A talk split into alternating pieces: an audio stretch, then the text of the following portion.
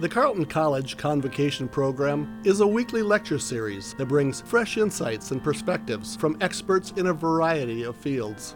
The program has a rich history dating back several decades. The selected convocation speakers assist the liberal arts mission of centering thoughtful conversations within education and beyond.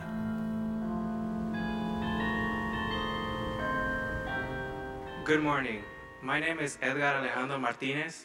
I'm a senior English major, and my pronouns are he, him. Ever since middle school, I have been aware of climate change and the fight against it. It wasn't until college, however, that I became aware of significantly significant it affects um, those in their marginalized communities. And that's why I'm pr- um, proud to present Xiuhtezcatl Martinez. He's an advocate, a leader, and an amazing hip hop artist. He has been on the front lines of climate and environmental movement since the young age of six. Recently named Time's Next 100, Xiuhtezcatl has felt the change the narrative on what it means to be an activist at such a young age. He has spoken multiple times at the UN, addressing the General Assembly, and spoken on panels with the likes of Bernie Sanders, Van Jones, and Pharrell Williams. He has also been featured multiple times on PBS, Showtime, National, National Geographic, and other major media platforms. Xiuhtezcatl has a unique talent for connecting people through popular culture and sharing the message of his indigenous roots to better serve the planet and, and imagine the future for his generation. So, well, so please welcome to Carleton Xiuhtezcatl Martinez.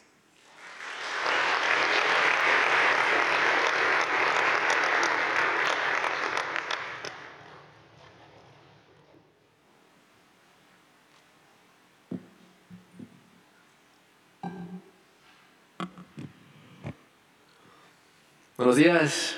Morning, y'all. Piali ni mechla paloa. Nano toka Xiuhtezcatl tonatiu. No masewalpo wayan ewa xochimilco altepetl. No senyilisli xochimilca masewalme. Greetings, everybody. My name is Xiuhtezcatl tonatiu. Um, just introduce myself in the language of my people, Nahuatl. My people are the Xochimilca people on my father's side of Xochimilco, Mexico. Um, and I'm grateful to be here with y'all. How's everyone feeling? Okay.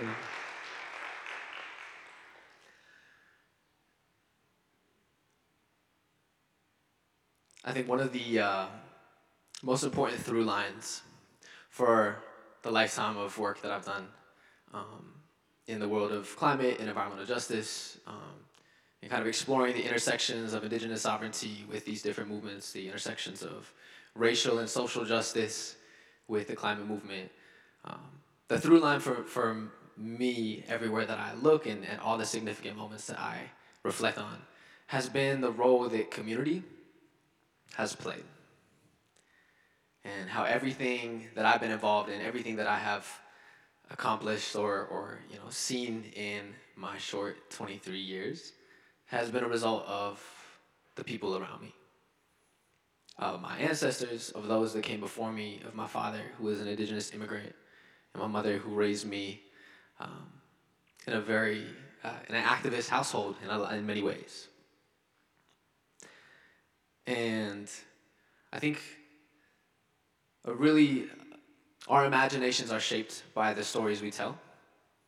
Our belief and our ability to understand not only the future, but the world that we can create around us today are heavily uh, influenced by the stories that our culture proliferates, by the narratives that are seeded and spread and um, communicated through the media, through how we talk to each other. And when I got involved in a lot of this work, I was, you know, six, seven, eight, nine years old. Um, and the stories that we were telling were not very compelling.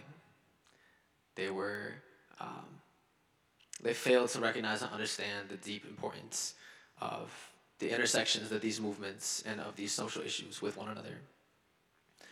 And so for me, I think finding my way, finding my footing, staying grounded while being faced with a, a very overwhelming subject matter and a very overwhelming um, kind of kaleidoscope of issues that is the climate crisis. I have always found hope and solace and inspiration when surrounded by community And so, as I look through and, and you know, we uh, explore some of the different inflection points of these different social movements, that is going to be something that I'm, I'm hoping to leave you all to understand that this work can never be done in isolation. It can never be done individually. That the power that we hold, that we have always held within people led, community led movements, grassroots movements, has come as a result of our ability to see the similarities between each other's stories, to see and be able to empathize and, and work together and, and reach across divisions of class and race and nationality um, to be able to build within those intersections. And I think to take it back and contextualize a little bit um, around the climate crisis and, and where we are and where things are at currently, uh, it's, it's bad. It's really bad. And I think um, the last eight years have been the hottest years on record. You know, increased and, and uh, unmitigated remo- release of carbon into the atmosphere has resulted in the greenhouse effect, which has amplified not only natural disasters and weather patterns, but uh, greater violence and um, disadvantaging marginalized communities, people who have already historically been impacted by many of the systems of injustice that are at the root of the climate crisis, right? So you see these visuals, you see the images of the skyline in New York City or in San Francisco, um, illuminated by wildfires to the north, um, and we we find ourselves in a moment that is very dire. And I think the narrative that we are often told about how we got here focuses on the carbon emissions or us driving cars or the use of fossil fuels that we um, adopt as you know the lives that we live and, and um, the way that we operate and move through the world. And, and literally, yes, like the climate crisis is a literal result of increased carbon emissions in the atmosphere. Um, but I think the part of it that is really important for us to focus on and to think about and to look more critically at is how the climate crisis is a symptom of many of these other systems that have historically perpetuated injustice for generations. This photo is from the 1400s in um, a neighborhood or near a neighborhood in California of, a, of these urban oil fields that popped up during the oil boom in California. And back then, the way that they talked about it was like the Wild Wild West, but for oil. When we look at the history of colonization in this continent, about how Manifest Destiny gave this uh, the moral authority to settlers and, and colonists to um, lay wake uh, to colonize and, and, and leave ruin and genocide in their pathway to expand and search for land and search for property and search for this expansion. Um, it was justified by this, this desire for, for more wealth, for more land, for increasing in, in, in, in capital. And so the gold rush in California kind of symbolized a similar thing. And then, and then around this time period, oil had a similar impact to me, the climate crisis in many ways is, a, is an extension of, of colonialism, is a, is a, is a present um, symptom of many of the colonial institutions that have allowed massive corporations that have always put their profit above the well being of our communities, of our peoples, to continue to expand and grow. And for us, we live in a country now where our politics are deeply intertwined with these industries, with these, with these um, with these institutions that continue to perpetuate violence, not only at a global level by causing extreme weather events, extreme droughts, and wildfires, and, but also localized events that are oftentimes concentrated in black and brown indigenous communities, working class, poor communities. Those are the people that have always experienced the impacts and the detriment of a society that is searching to continuously grow while allowing our communities to be the, within the sacrifice zone. And so I think part of what I also want to challenge us to think about when we look at the story of what the climate crisis is and how it, uh, how we relate to it, how we think about it, is not just a result of carbon emissions, but a result of, of many generations of, of, these, of these systemic injustices that continue in many different forms. And our politics have been so intertwined with these industries. We have billions and billions of dollars being poured into our elections. And we see elected officials across the political spectrum siding on behalf of these corporations rather than taking the adequate measures to protect and defend our future and our present. And the science hasn't changed a lot in the last decade. We have known and actively known about the climate crisis for a long time, but these fossil fuel interests, their armies of lobbyists, their PR teams have been doing everything in their power to spread misinformation, to disrupt community activism, to uh, ensure that the longevity of this industry happens regardless of the cost that it takes on our communities. So when we think about how we respond to something that is so systemic, that is so deeply embedded in our culture, it can feel really heavy and overwhelming to see yourself playing a role in that or being a part of that or being able to do something to overcome or, or contribute to um, a solution. And for me, when I look back through history, the and when I look at the movements and the moments that I've lived over the last, you know, 15 years of my work in this space, the things that have always clicked, the things that have lit up the people in, in the rooms that I've been in, the things that have led to social progress, to cultural progress, have been things that at one point were thought impossible. Things that are culturally subversive and that are imaginative that they begin to take us from just a place of responding to the crisis or responding to an issue that we are that is that is really scary. Um, it takes us from a place of reaction to a place of, of, of imagination, of people in moments throughout history that imagine something beyond the, the, the violent and unjust realities that so many of our communities face. And I think one of the, the first moments in significant places that I learned that, or I saw an example of that, was through an organization called Earth Guardians. Long time ago, back in the, the 90s, prior to my existence, my mother started an accredited high school in, in the island of Maui, Hawaii, called the Earth Guardian School. And there were 70 students and nine teachers. It was very small.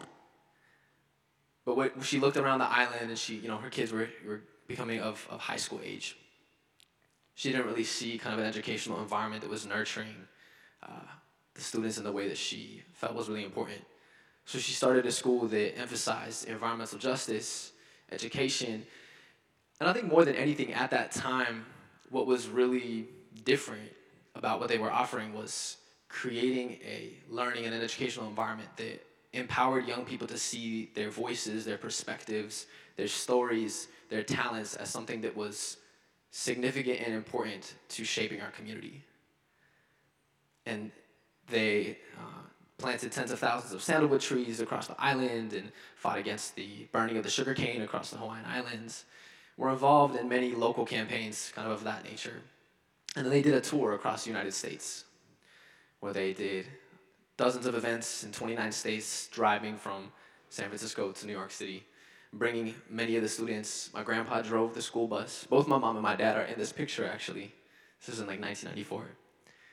And everywhere that they went, they, they were in auditoriums and classrooms and gyms and in parks and in public areas, um, kind of delivering this message around environmental protection, not just using, you know, speaking or lectures or, or workshops, but they were all, all the students were artists, were performers, were choreographers, were singers, were songwriters that was another thing that really stuck with me at a very early age because I would go back and see these photos as a little kid. We have all this VHS footage of this tour. And I would watch these tapes and I would see my siblings, my, my three older siblings, and my mom, and my cousins, and my aunties and uncles involved in this work. And I see them not just speaking about their ambition for, for a different world, an, an optimistic view of, of a more just planet, but I saw them being celebrated in the many ways that they engaged with the work. That it wasn't just activism through kind of this linear prescription, the prescriptive way of thinking about it, but it was it was artful, it was expressive, it was creative, it was dynamic. It looked different for everybody. Some people weren't in the front speaking as spokespeople. Some people were editing and shooting the videos. Some people were, you know, organizing and doing things on the back end. Some of them were coordinating with local communities as they went. And so for me, that, that planted the seeds that allowed me to see myself as a little kid watching this footage and hearing these stories and believing that the, the things that we say, that we feel, that we believe matter. That young people have a voice in this. And that wasn't something, now it's more common, right? But when I was six, seven, eight years old, when I would enter these spaces around climate and environmental justice, it was a, just like a lot of old white people. And I have immense love and respect for a lot of great old white people that did a, a lot of foundational work for the environmental space, but I think it wasn't representative of, you know, the perspectives that I held of, of the community that I came from. And so that growth and that expansion, that intergenerational dialogue that began by seeing my siblings in these spaces and starting to see more young people kind of realize that their voices did matter, even if it was in small ways, that started to change a lot of how I saw the world and how I saw myself. And I think another thing that changes your relationship to this movement or to your understanding of the crisis is when you see it firsthand. This is footage of wildfires across the Front Range in Colorado, where I grew up. And I remember for like three, four summers in a row, we would have wildfires in the mountains near our house every year. And every year it would get worse. And every year we would have friends and family that would lose their homes and their pets and uh, places and areas that I, I would grow up going to that, that grounded me in a sense of, of place and community and land. So feeling those direct impacts also shifts your perspective and, and helps us realize and helps us demystify this idea that when we talk about the climate crisis, it's so often painted because it is such a broad issue. Is so uh, expansive and complicated, it is often understood as something that is far away from you, that is um, intangible, that is something that is like an, an obscure, far off future. But when you feel it in your backyard, when you see your community being affected by it, it changes everything. And not only around that time was I experiencing and living the effects of the results of the climate crisis, but also of the industries that are responsible for perpetuating it around 2012, there was uh, a lot of community organizing that happened in Colorado around the fracking industry, the natural gas extractive industry in Colorado. And there was a, an explosion of, of leasing across public lands, across federal lands, um, for the fossil fuel industry to completely take over the state of Colorado. And to me, there was a few things about this that were really eye-opening. One of which was seeing quote unquote progressive or environmentally minded politicians, state representatives, county commissioners, mayors, that people in my local community had helped elect in the hope that they would represent our best interests. People across the political spectrum that identified as being, you know, pro-environment. From a state like Colorado, we gotta protect the, the, the wilderness and all that. But when it came to people, when it came to our well-beings being threatened by the natural gas extractive industry in our backyards, mere hundreds of feet or dozens of feet from schools, from old folks' homes, from libraries, from daycare centers, from neighborhoods, from hospitals. Time and time again, we saw our government siding with the fossil fuel industry. We saw that there was no hope for creating any kind of state moratorium or ban to protect ourselves from this industry. And so, there was like 10 different municipalities across the front range of Colorado that put in place local ballot initiatives to ban and, and uh, put moratoriums on fracking. And the governor of Colorado not only forcefully overturned every single successful ruling, but he sued every municipality that attempted to protect ourselves from an industry that was deeply in bed with many of the politicians. Uh, they spent millions and millions of dollars against our local organizing efforts. And the thing about fracking that was such an interesting thing for me too to understand is it wasn't like other social issues because it actually really wasn't about the climate for our people. It wasn't about a political topic or, or there wasn't any agenda behind it. It was about clean water. It was about the children in our communities that were coming down with experiencing the worst of the health effects. Within that, we saw a coalition of people also from across the political spectrum that saw that these politicians are taking millions of dollars in campaign contributions from the very industry that they are creating policies and exemptions and loopholes for them to be able to build these rigs right near our homes. And so we saw people come together. I saw people come together in a very different way to fight this issue. And that scared the industry. They were terrified. They spent tens of millions of dollars to overturn every uh, attempt that we made because they understood the power that we had as a community when we came together, when we stopped seeing kind of this, this divisiveness that is oftentimes opposed upon our communities, and we saw the power that we had when we, we, we found the commonalities within our humanity and organized from a place of centering that. And the industry was terrified. My brother and I, I was like 12, he was like nine or 10. We were going around to different elementary schools and middle schools and giving presentations about fracking, about the dangers of fracking, about the importance to organize against it and to be aware of, of, of these impacts and, and to do our, what we can um, to, to make a difference, right? And one of the schools that we went and pre- presented at, many of the parents of the students worked within the industry, within the fossil fuel industry, within the natural gas extractive industry for many of these companies. And they, they got the teacher that invited us fired and following that event, we received like numerous different death threats and very sketchy uh, fake invitations from people that were claiming to be from me and my brother's school to come and meet them in certain places. The backlash that came from that as two children going and educating other young people showed me too that the industry is very, very fragile. That the ability for them to exist in a community like this and exploit the natural resources and exploit at the at the cost of our well-being depends on the falsehoods that they they continue to tell and circulate through this kind of false PR campaign that the fossil fuel company has been continuing to go and spread for a long time. And a lot of this happened under the Obama administration too. I think a lot of us felt very hopeful that with Obama in office, much of the talk that was, you know,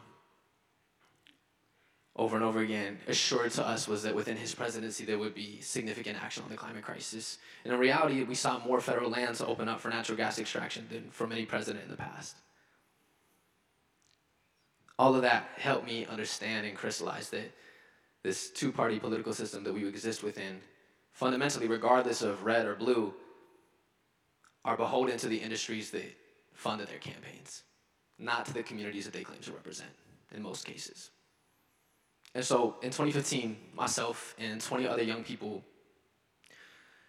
looking for more ways to get involved, to share our voice, to stay hopeful in our in our in our vision and in our in our potential, our idea that we still have potential to shift things, right? we were involved with a federal lawsuit where we sued the federal government for violating our constitutional rights to life, liberty, and property.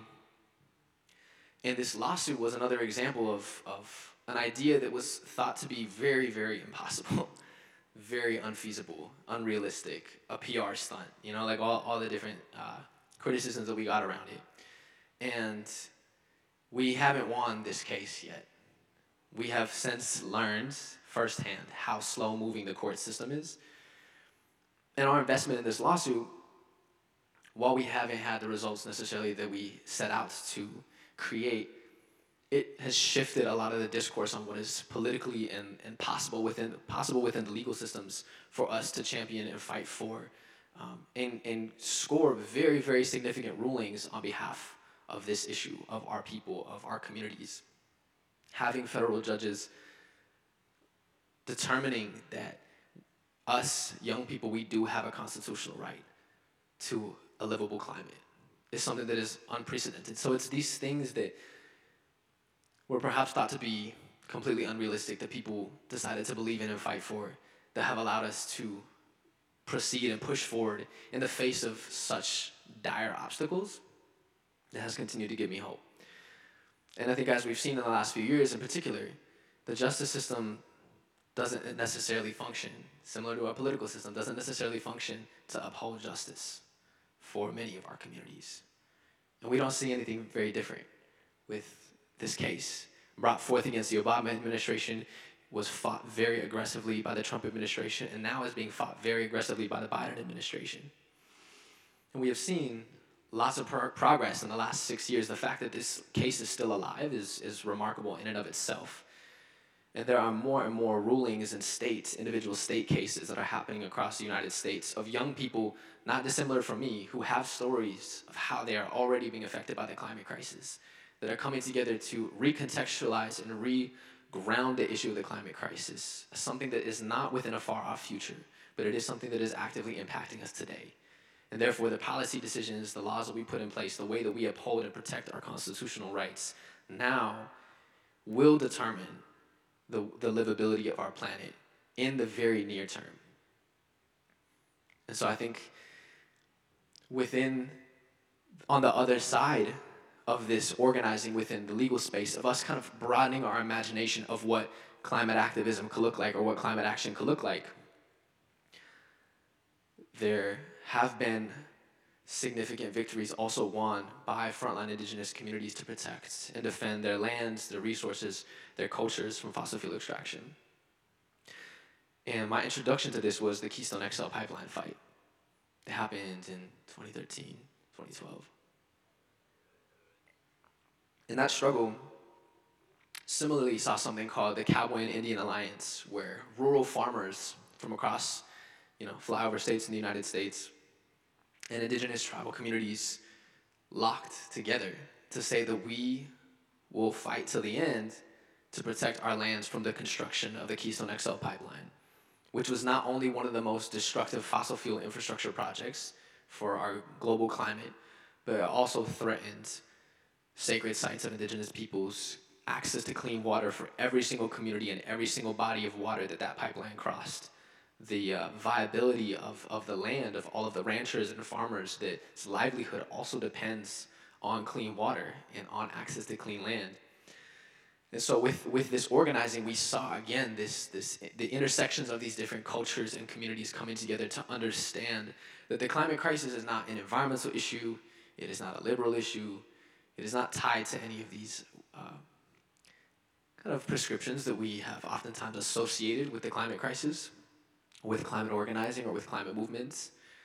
For indigenous people, it is very clear that the climate crisis is a threat to our cultural survival, not just of, of the climate or of too much carbon in the atmosphere. This, our cultural survival hinges on our relationship to the land, hinges on the, the cleanliness of the water. And that applies to all of us, not just Native people. And I think those are moments where I've seen us kind of reach across and invite people to start to see things through a lens that is a little bit more decolonial, that, that decenters and destabilizes and challenges the dominant narrative of how we see the climate crisis. This is a very human issue, more so than it is a, a political issue. Um, and not to say it doesn't have political implications, because that would be very naive. But within that, Standing Rock was the next inflection point within our movements that saw people coming from all over the world to support, to aid, to come to North Dakota to resist the construction of the Dakota Access Pipeline. And before I pivot, actually, I want to just say that before Obama left office, he denied the permit to construct the southern leg of the Keystone XL pipeline. And he didn't do it because he's some heroic climate champion that deeply believes in protecting indigenous lands. He did it because we fought like hell and we organized and we stood together and we saw the commonality in our struggles from rural white farmers across Minnesota, South Dakota, across Canada, to indigenous communities and First Nations, to the global community that came in solidarity around this issue. We organized and we fought, and the community came together to build something that was much greater than an individual or than one campaign or one organization. This, this, this hinged on our ability to work together for this moment that created this very, very significant moment where, you know, the Obama administration denied this pipeline. And so just to remind us too that even some of the things that feel like they come from the top down are a result of our organizing. They are a result of the way in which we put pressure on politicians to effectively represent our future.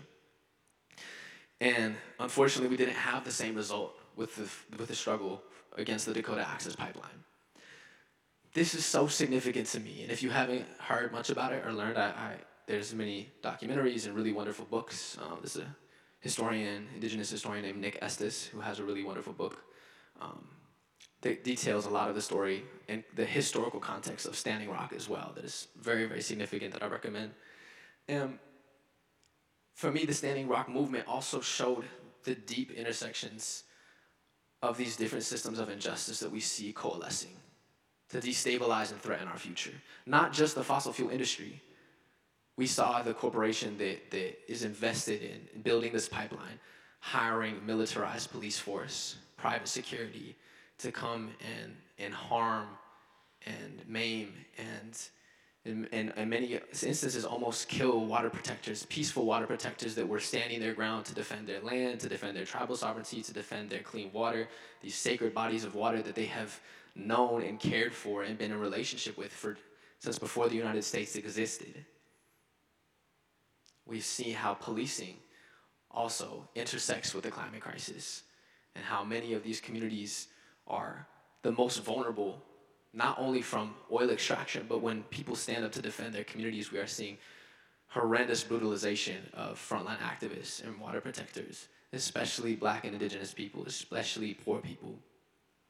And so many of these different kind of cultural issues came to a head with the Standing Rock movement in a way that changed our organizing forever within the climate space and within indigenous rights spaces to help us remember that indigenous voices and indigenous resistance is in many ways and always must be at the center of our organizing. Not for some symbolic gesture of, of putting, you know, token minorities at the front, but because indigenous people know how to defend their own land, because they've been doing it for hundreds of years.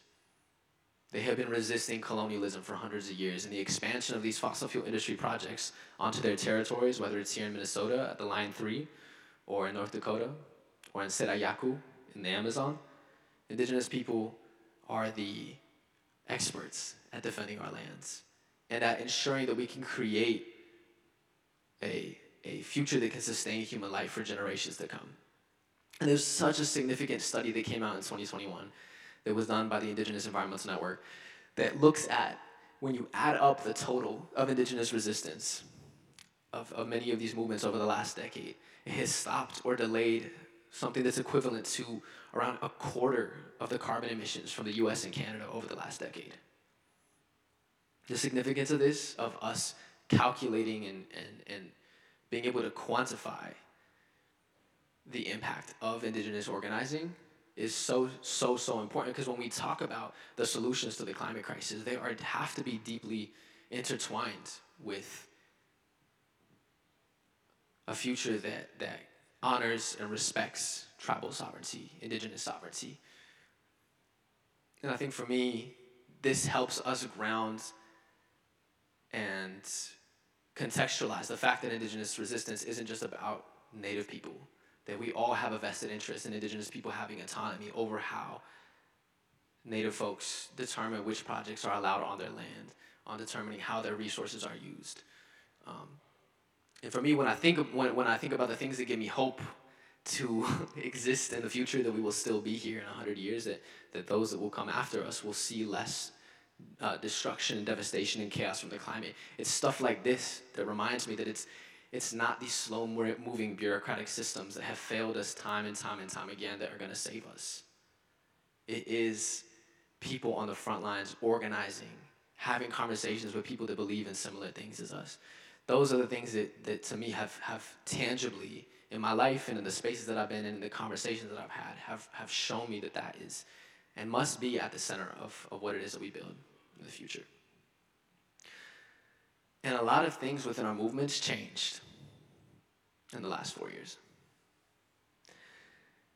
From the pandemic to the 2020 election to the uprisings it's been a, it's been a really hard few years for for a lot of us, and I'm sure for y'all as students too have felt it in your own ways, in your own lives personally. And for our movements, I think what we saw with the pandemic is a similar thread that we're seeing in many of these instances. That those that are elected to protect and serve and defend our communities and invest in our well being left our people to die in many instances.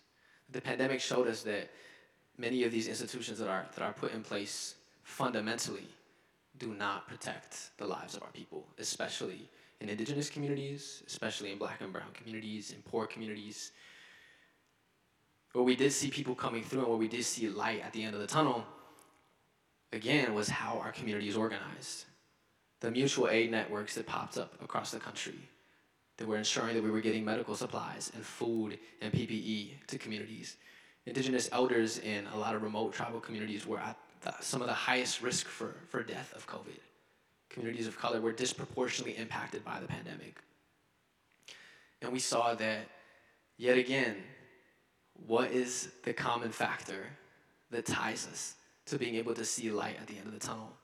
And in this case, again, it was how our communities came together to fight for each other.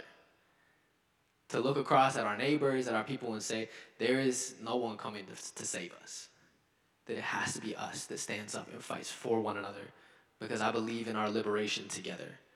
I believe that a free world that represents all of us relies and depends on us holding hands together and understanding the significance of the movement, of the moment that we are in right now. And I think in the climate space too, in the middle of the social justice reckoning and the uprisings that happened, it was a, a really eye opening moment where I think from here forward, the intersection of climate and racial justice will never be able to be ignored again. And when we look at the history of violence perpetuated by many of these systems of injustice towards black communities, towards indigenous communities, those are, time and time again, deeply tied to the same people in the same industries and the same profit incentives that are, that are fueling the climate crisis. And when I was experiencing the worst of the pandemic, I was living with like eight or nine different climate organizers in Philly in a movement house. They all worked for a nonprofit called Sunrise Movement. So the uprisings were happening like in downtown Philly, right around us. We were in and out of the, of the front line. And seeing and experiencing it firsthand at a moment that was so both volatile and also freeing of, of understanding the, the, the power and potential and the significance that we have to allow this to be a place not just of chaos and uh, of anger and, and, and you know all these very in, in my mind like rightfully earned emotions and energy around this moment but it was a place also of imagination of dreaming and challenging ourselves to think of what perhaps was deemed seemingly impossible just a few years ago of imagining what does the world look like when we change our relationship to policing? What do our communities look like and how do we protect our communities outside of needing increased police presence? How do we dream of a world beyond these institutions that have been in place for so long? And for me, I think those frameworks were so helpful to also understand and bring that into the conversation around climate. And it's been very turbulent, I'd say, in the climate space too, emerging from the last few years of disrupting a lot of the mo- mobilization that we have and the momentum that we've created of organizing in the streets, of school walkouts, of more and more young people taking to the streets. And to me, one of the most important lessons I've learned through all this is through the 16 years of my involvement, I have grown a lot and changed a lot, and my politics have changed, and my perspectives on the world have changed. And they should, you know. It's important that I don't see the world the same way as I did when I was like a little six year old kid standing on the stage for the first time talking about very well intentioned but like broad and vague messages around our community and uh, the environment, right? And one of the most important lessons that I've taken through all of that is that our organizing, the roles that we play in building a better world, the roles that we play in, in surviving the chaos of the world around us, and in hopefully leaving small seeds of positivity, beautiful and, and, and helpful ripple effects to the people around us, to our community. It looks like very different things for very different people. We all participate in the world in a very different way. Our organizing, our activism, our relationship to our community all looks different. That's important. Not all of us are spokespeople. Not all of us are frontline activists.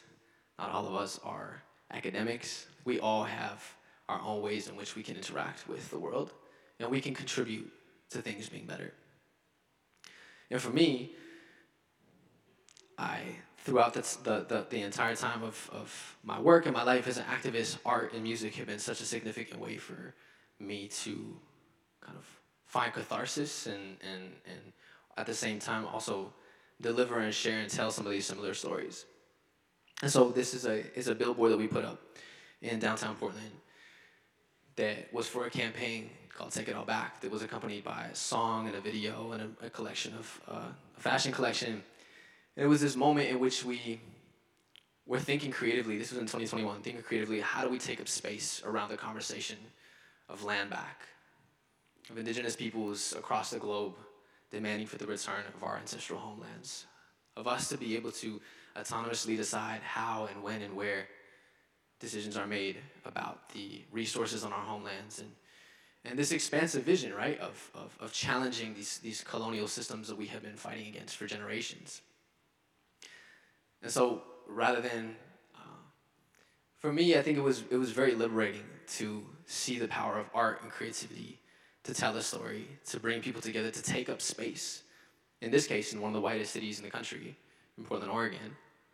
Um, and to remind people that the ways in which we engage with these movements have to be creative. There is such a beautiful legacy of, of artists and storytellers and musicians using art and using music to contribute to the expansion of our movements, of our cultural movements, of, of, of moments of, of revolutionary power in the streets.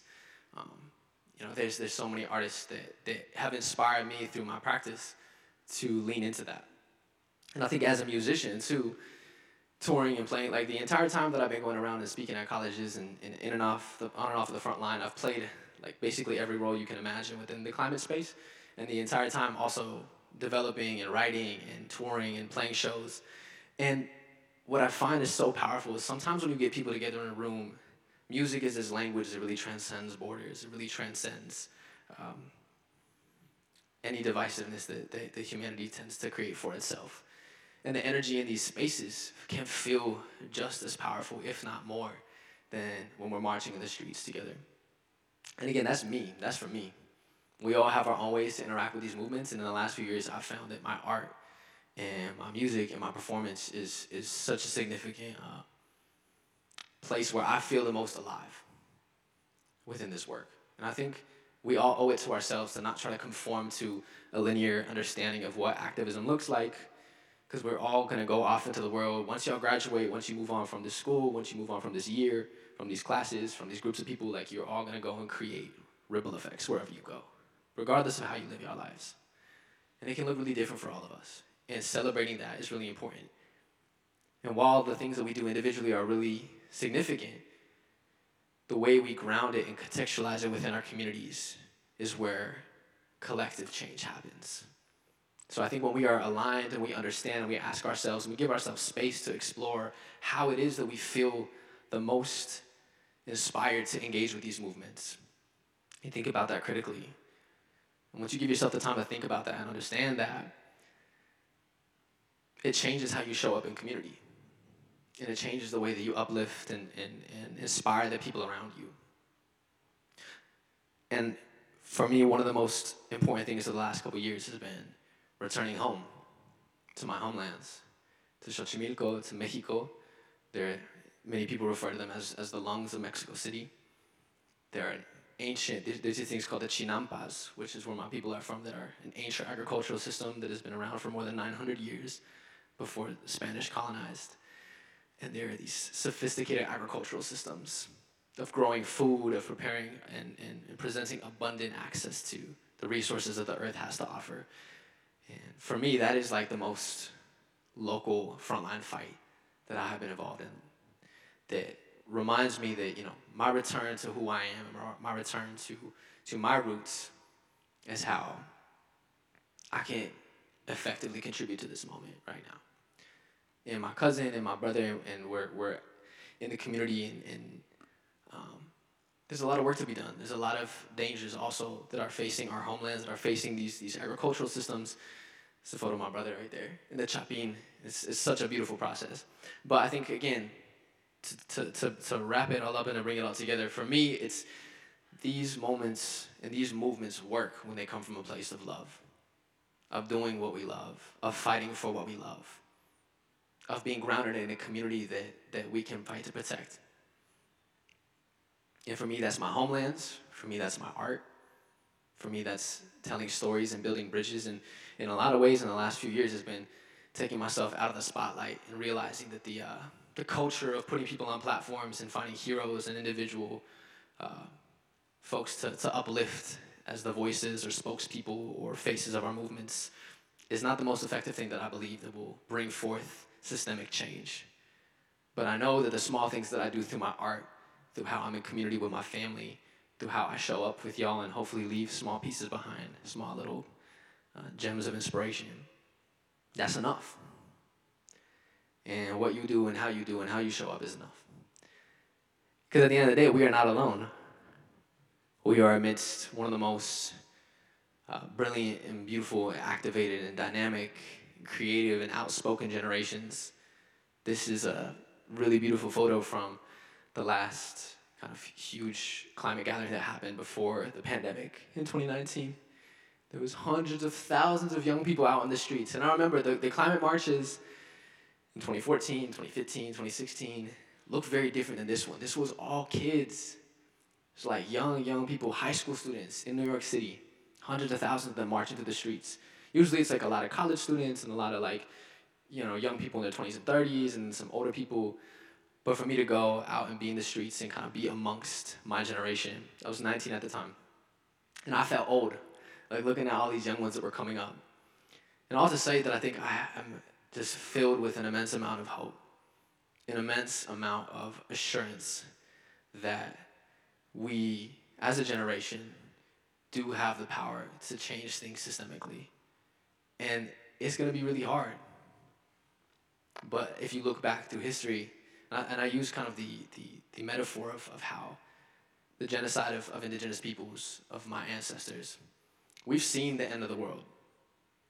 A lot of communities that have faced the, the most violent atrocities that these systems of injustice have, have, they have proliferated against our communities. We have seen the end of the world, and we live through it. My elders, my ancestors resisted and fought in small ways through how they brought our language and kept it safe in our homes, through how they kept their customs and traditions, so that I could be here and I could introduce myself in my language. And I could proudly carry my lineage with me.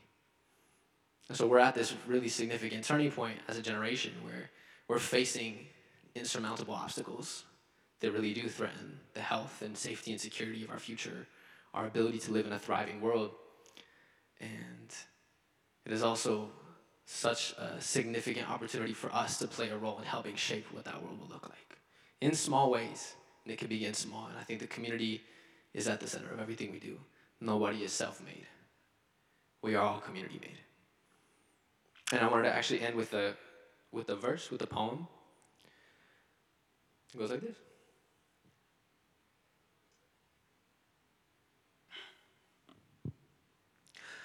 Life, a series of moments. May I borrow one of yours? I promise to use it wisely. And I'm honest more than I'm timely. Searching is where you'll find me. I'm searching for more than answers. I'm searching for more solutions. Searching the sky for stars, disguised by all the pollution. I'm searching my mind for truth, buried in my excuses. I'm sick of the lack of balance. I'm sick of not dreaming lucid. I'm sick of feeling so sick inside. The whole world is sick unless you live in a lie. So far from the future, but I feel I've arrived. And I'm up through the night. Your perception of me been set, but I'm different inside. I fly underwater, I swim in the sky. Clandestino had to live in disguise. When I'm closest to falling is when I'm feeling alive. When I'm furthest from knowing is when I'm falling in love. This is a response to the call of the wild. It's been calling for a while now. Humans foolish to think we'd ever conquer the wild. Rivers outrun the roads by the furthest of miles. I feel every breath like it's lasted a lifetime.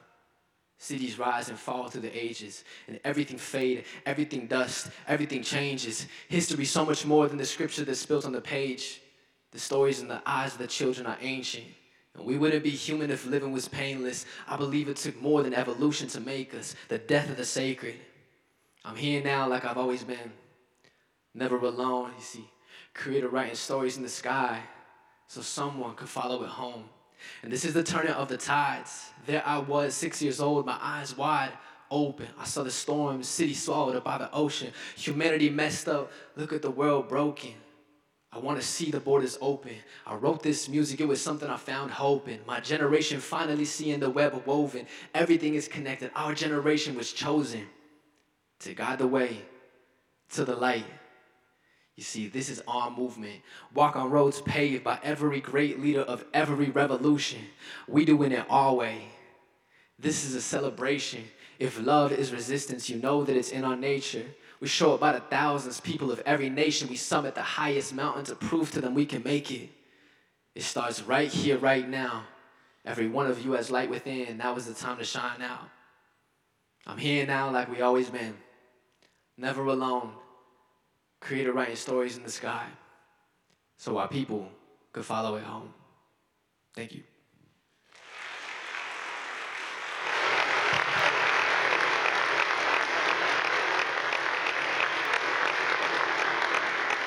Thank you very, very much, Xiuhtezcatl. Thank you for that excellent presentation. Want to thank everyone for being here too. This is an outstanding crowd. Appreciate our friends on Zoom as well. I know from the Zoom perspective, it may look like a lot of people are here. They're here. It's just that nobody likes front rows.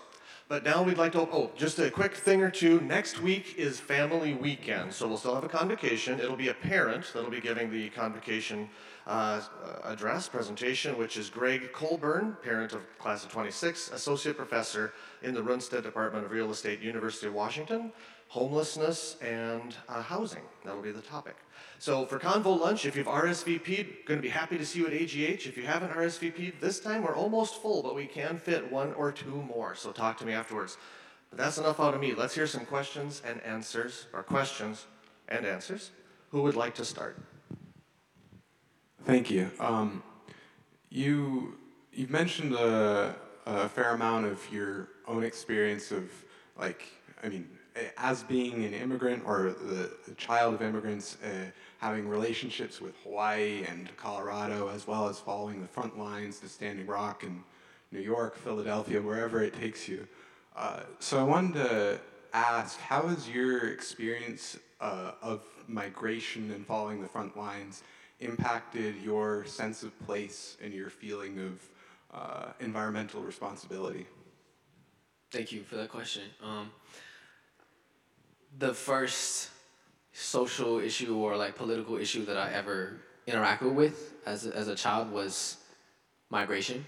Um, and it's been something that I've been finding my footing on how to talk about because it's so personal and it's so close to home and, and my family's experience and uh, the challenges that, that have arisen for, you know, people I deeply care about. But I think um, the framework around these colonial borders to me are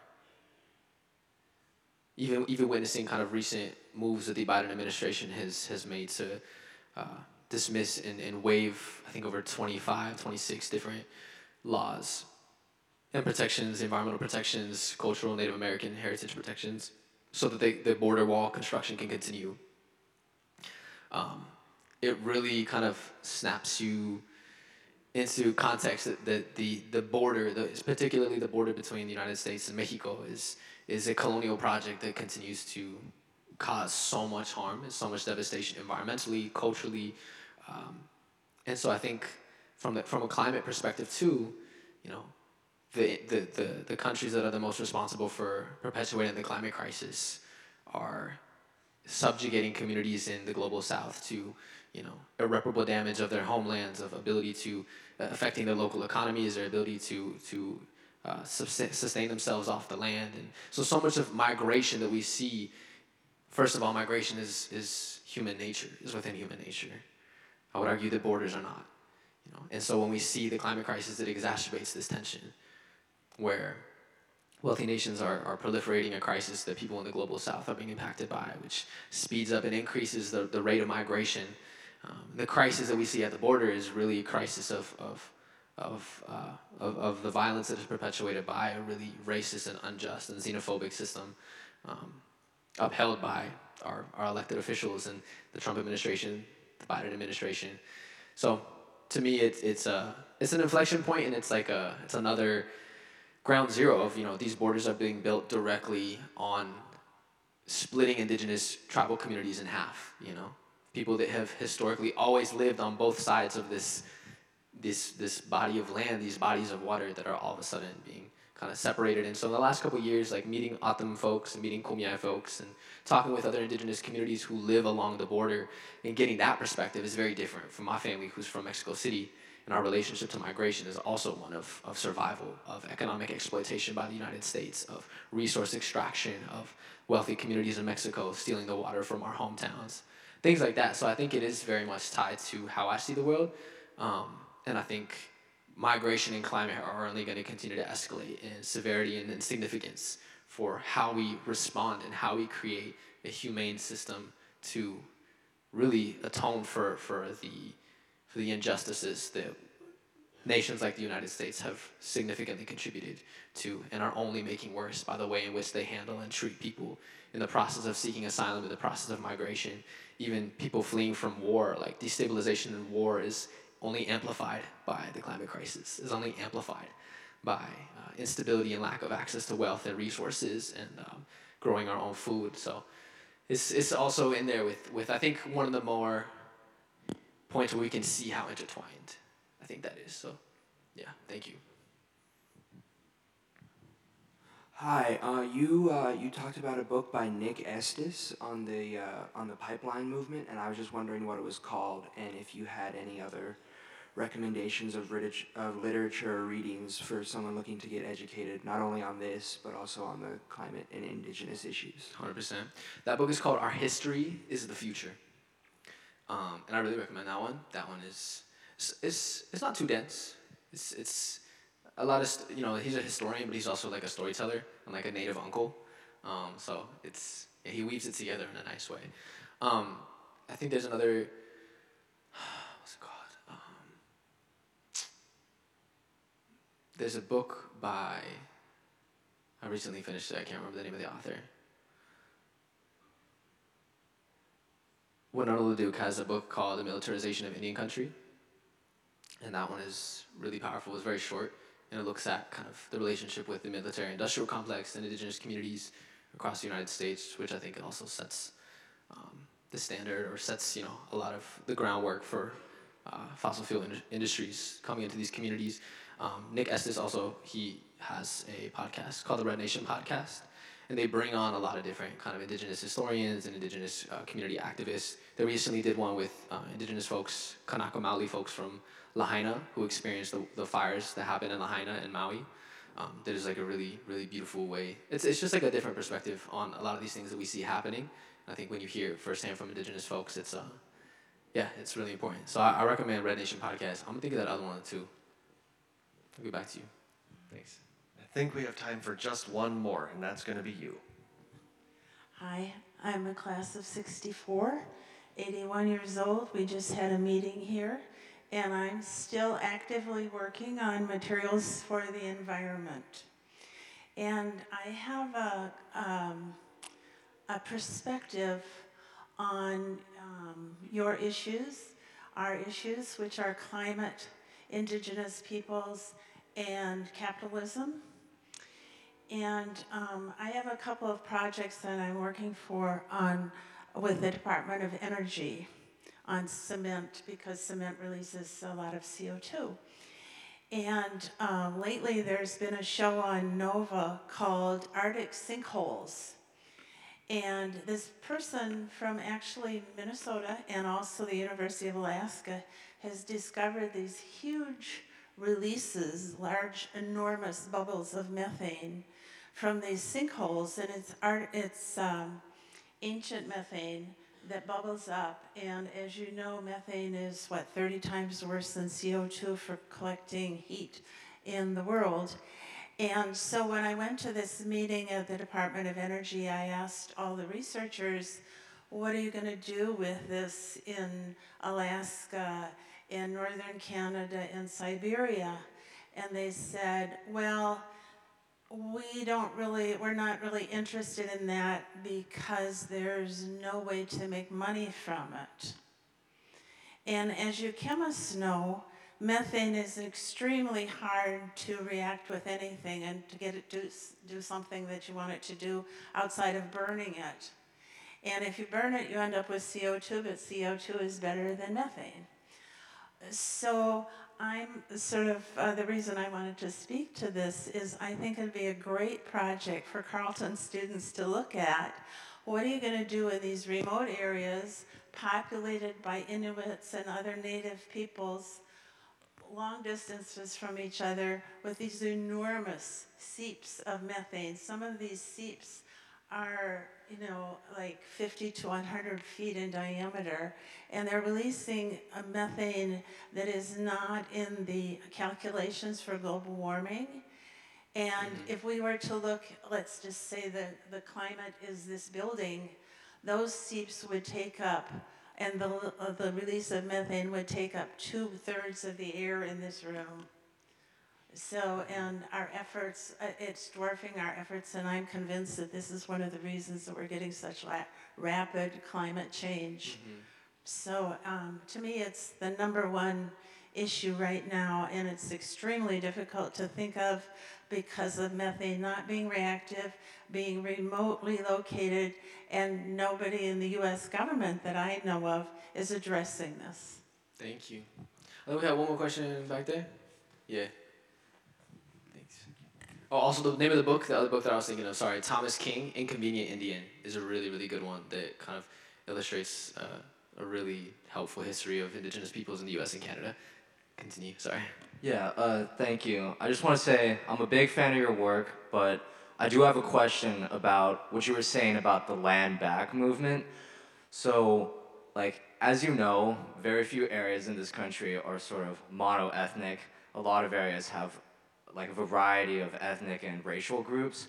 So when you're talking about land back and uh, sort of like like that land back movement, what happens to non-indigenous people who happen to be living on that on that land? Like what would happen to them? Straight back to Europe.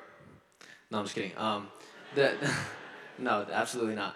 So I, I, there's I think there's this fear, and, and I, appreciate you bringing it up. It's, it's really important because I think particularly a lot of European folks or European descendant folks are, are when they hear land back, when you think of the, the atrocities that took place to indigenous people um, through the course of, of colonization, when we, when we mention land back, oftentimes people are afraid that like we want revenge or like we want to replicate the same violence that happened to us unto the people who subjugated us to said violence.